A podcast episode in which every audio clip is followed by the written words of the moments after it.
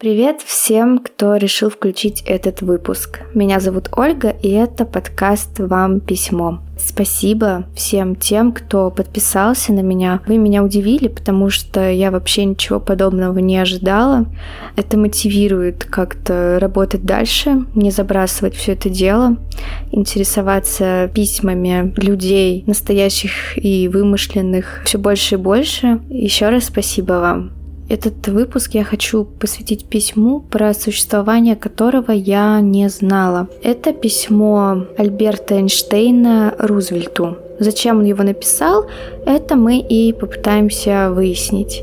Это письмо было написано Эйнштейном 2 августа 1939 года самому президенту США на тот момент Франклину Рузвельту. Оно примечательно тем, что это письмо, по мнению многих, положило начало Манхэттенскому проекту, то есть разработке ядерного оружия. Очень странно, что письмо могло послужить такому явлению, но тем не менее, как я уже сказала, многие считают именно так. С чего же все началось?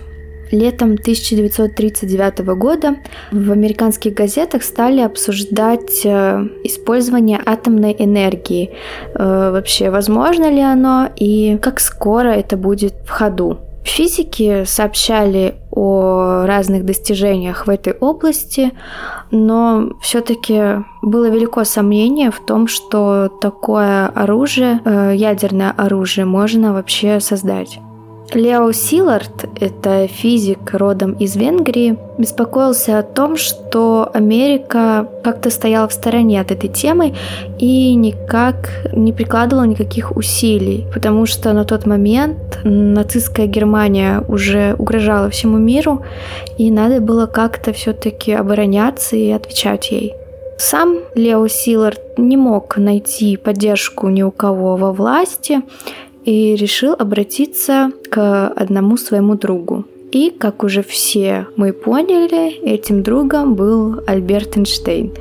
Силард сказал ему, что это возможно, да, можно сейчас создать атомную бомбу, потому что у науки достаточно сведений для совершения этого действия. Просьба Лео сводилась к тому, чтобы Эйнштейн каким-то образом предупредил королеву Бельгии о том, что она должна была бы защитить большие запасы урановой руды э, в бельгийском Конго от нацистов. Если бы они добрались до этой руды, то неизвестно, в каком бы мире мы сейчас жили. Но за несколько дней планы ученых изменились.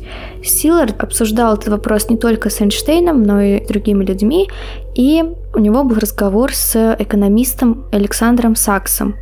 Александр Сакс был внештатным советником Рузвельта, и он предложил, чтобы Эйнштейн написал письмо самому президенту. Было много раздумий по поводу того, через кого можно было передать это письмо мы понимаем, какая у президента может быть жизнь, его достаточно тяжело поймать в какой-то момент времени, чтобы просто увидеть, не то чтобы передать что-либо. Вначале рассматривался вариант поручить это дело авиатору Чарльзу Линдбергу.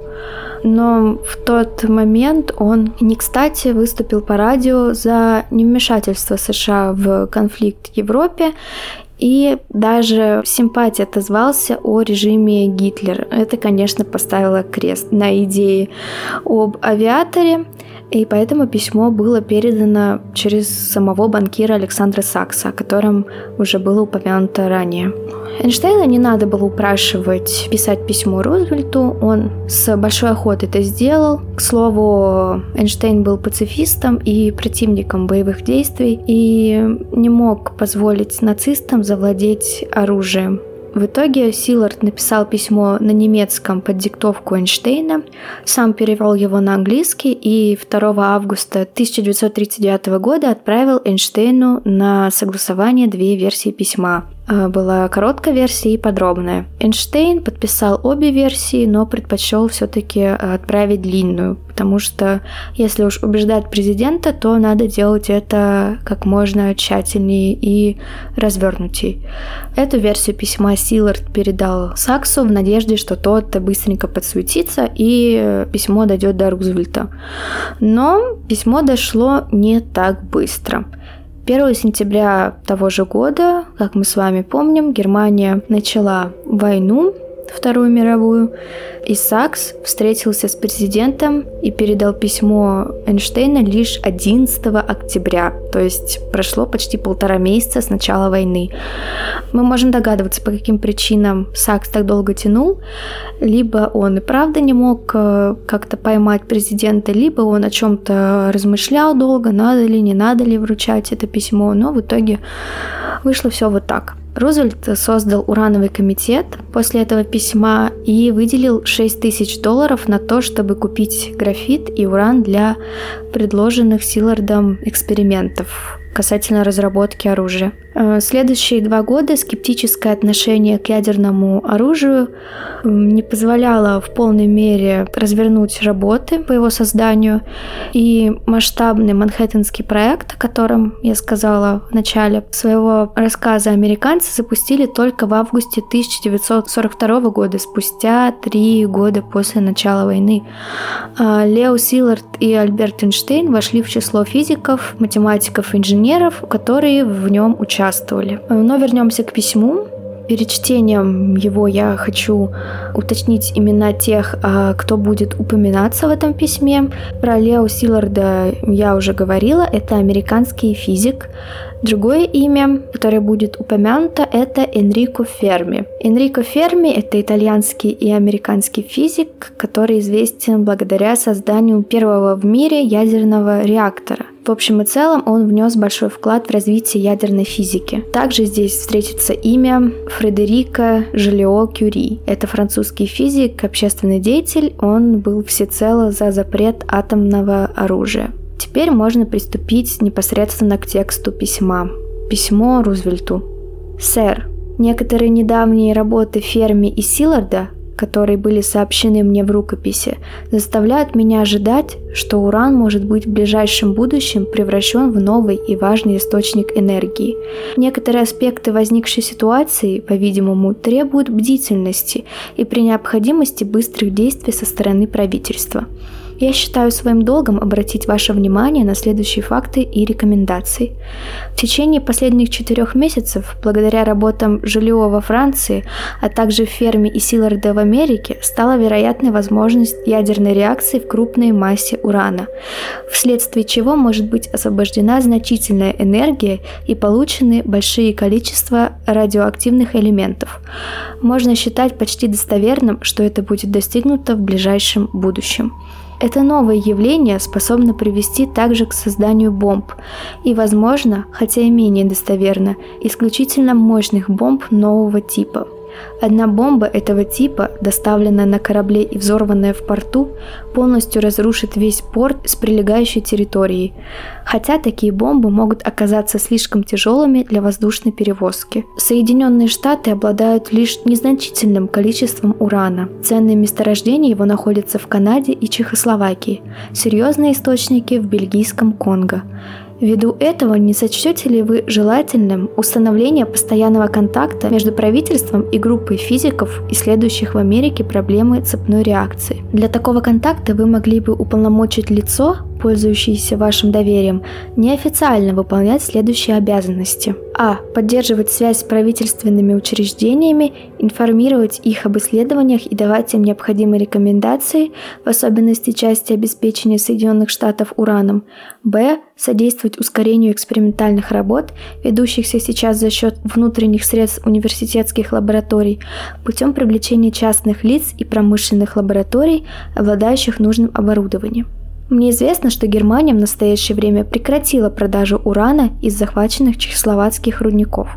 Такие шаги, быть может, станут понятными, если учесть, что сын заместителя германского министра иностранных дел фон Вайцзекер прикомандирован к институту кайзера Вильгельма в Берлине, где в настоящее время повторяются американские работы по урану. Искренне ваш Альберт Эйнштейн. Э, как мы видим, Эйнштейн попытался развернуто объяснить позицию, которая доказывает, что пора уже заняться вопросами урана. О некоторых последствиях э, этого письма я уже упомянула. Напомню, был создан Манхэттенский проект и урановый комитет. Рузвельт сам прочитал текст, подписанный Эйнштейном, и выслушал Александра Сакса, почти не задавал вопросов, потому что, ну, как мы видим, все было достаточно ясно. Казалось, что он не был воодушевлен идеей, которую ему расписал Эйнштейн, потому что это требовало больших расходов бюджета. Затем Рузвельт вообще предложил Саксу перенести разговор на завтра. Ну, понятное дело, такие решения быстро не принимаются. Александр Сакс э, опасался, что не сможет убедить Рузвельта прислушаться к Эйнштейну и явился в Белый дом на завтра, как Рузвельт сказал. Сакс был взволнован. Убедить президента было очень важно. Рузвельт, на счастье Сакса, был настроен на беседу и э, выслушал Александра, который делал упор на использование энергии атома в мирных целях. Он лишь вскользь упоминал о бомбах невиданной ранее разрушительной силы. Александр Сакс выразил собственное мнение, когда закончил убедительную речь для Рузвельта.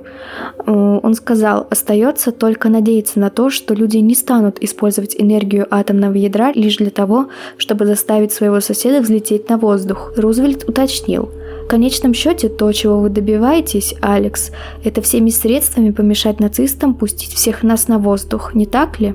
Сакс, естественно, подтвердил мысль Рузвельта, э, после чего президент вызвал своего военного советника, генерал-майора Эдвина Уотсона, которому Рузвельт передал э, бумаги Силларда со словами «это требует действий». Через неделю Рузвельт даже направил Эйнштейну ответное письмо. Текст письма таков. Мой дорогой профессор, я хочу поблагодарить вас за ваше недавнее письмо и интересные сведения. Я нашел их столь важными, что созвал комитет, в который вошли глава Бюро стандартов, а также избранные представители армии и военного морского флота, которые тщательно исследуют возможности вашего предложения, касающегося урана. Я рад сообщить, что доктор Сакс будет сотрудничать с этим комитетом, и я считаю, что это самый практичный и эффективный метод работы по данной теме. Пожалуйста, примите мою искреннюю благодарность. Спустя два дня после этого письма ответного, 21 октября 1939 года, состоялось и первое секретное заседание консультативного комитета по урану под председательством Лаймана Брикса, который в то время возглавлял Национальное бюро стандартов США. На это заседание были приглашены эксперты по вооружениям Кит Адамсон и Гилберт Гувер, инициатор проекта Александр Сакс, а также физики, которые были заинтересованы в данной теме. Это Лео Силард, Эдвард Теллер, Юджин Вигнер и Ричард Робертс. Эйнштейн тоже был приглашен, но он отказался, сославшись на свою занятость. Собрание происходило в самом бюро, которое располагалось в помещениях Министерства торговли. В ноябре того же года комитет доложил Рузвельту, что использование урана все-таки позволит создать оружие, которое обладает разрушительной силой. И это оружие будет по своей силе превосходить все, что было доселе известно человечеству. И в США был немедленно создан собственный проект по созданию атомного оружия. Те, кто знает, что было в 1945 году, например, и в последующие годы, вряд ли порадовались тому, что все-таки э, начались эти разработки по атомному оружию. Э, сам Эйнштейн сожалел о последствиях своего письма и объяснял свои мотивы, э, стараясь как-то подчеркнуть, что он не хотел всего того, что происходило дальше. Он объяснял свои мотивы так – Мое участие в создании ядерной бомбы состояло в одном единственном поступке. Я подписал письмо президенту Рузвельту, в котором подчеркивал необходимость проведения в крупных масштабах экспериментов по изучению возможностей создания ядерной бомбы. Я полностью отдавал себе отчет в том, какую опасность для человечества означает успех этого мероприятия. Однако вероятность того, что над той же самой проблемой с надеждой на успех могла работать и нацистская Германия, заставила меня решиться на этот шаг. Я не имел другого выбора, хотя я всегда был убежденным пацифистом. Да, Эйнштейн сожалел, но понимал, что в этом вопросе ему стоило, как говорится, наступить на горло своим принципам, своему пацифизму и призвать Рузвельта к таким мерам. Историки по-разному оценивают историческую роль письма Эйнштейна. Как уже было сказано, одни считают, что оно все-таки положило начало созданию ядерного оружия, другие считают, что его роль была не столь значительна.